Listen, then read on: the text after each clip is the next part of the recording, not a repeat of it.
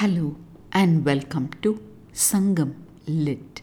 This is Nandini Karky, and in this episode, we listen to the distress of a lady as she contemplates an evening and night ahead of her, as depicted in Sangam literary work Kurunthogai 387, penned by Kangul Vellattar. The verse is situated in the forest of Mullai and speaks in the voice of the lady to the confidant in response to the confidant's words that the lady must bear better with the man's parting. எல்லை கழிய முல்லை மலர கதிர் சினம் தணிந்த கையறு மாலை இரவரம்பாக நீந்தினம் ஆயின் எவன்கொல் வாளி தோழி கங்குள் வெள்ளம் கடலினும் பெரிதே How will I swim this flood of time before me? is the melancholic question herein. The opening words, Yellai Kaliya Mullai Malara, talk about the approach of the evening, for it means as the day ends and wild jasmines flower. A dejected tone can be sensed in Yevan Kol, meaning what is the use?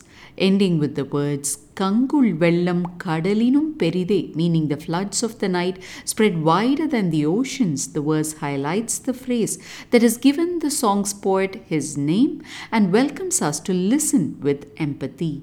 Why is the lady so dejected? The context reveals that the man and lady were leading a married life when the man parted away to gather wealth. In his absence, the lady languishes, and seeing the ruined state of the lady's health, the confidant advises her to bear the separation and not wallow in suffering. To the confidant, the lady replies, As the day passes, and while jasmines bloom, and when the sun's fury wanes, in this evening of helplessness, if I consider the night to be the shore and swim towards it, what is the use of that, my friend? May you live long, for the flood of a night is greater than a sea.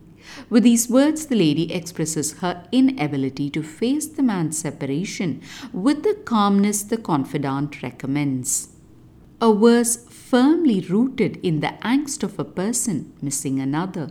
The lady starts by talking about the scenes of the world that announce the arrival of dusk in the way the day seems to bid farewell while jasmine say hello and the raging sun departs from the theatre of the land. At this time, if the lady considers that she has to swim and cross only the evening, at the end she finds an even bigger ocean in the form of a long and lonely night. She laments to her friend, asking what is the point of crossing this evening, only to find the night looming menacingly there. That feeling when the end is not in sight is the exact emotion in this lady. First evening torments and then hands her over to the night in this relay race of torture, the lady implies. All this is only because the man has parted away on a journey and is not near her. Why this portrayal of a woman as helpless without a man? Why is the same thought reiterated over and over again? A trope for reinstating patriarchy, or was it the reality then? Whatever the answer may be, this is a different time when the woman need not languish as if it's the end of the world if her man simply leaves on a work trip.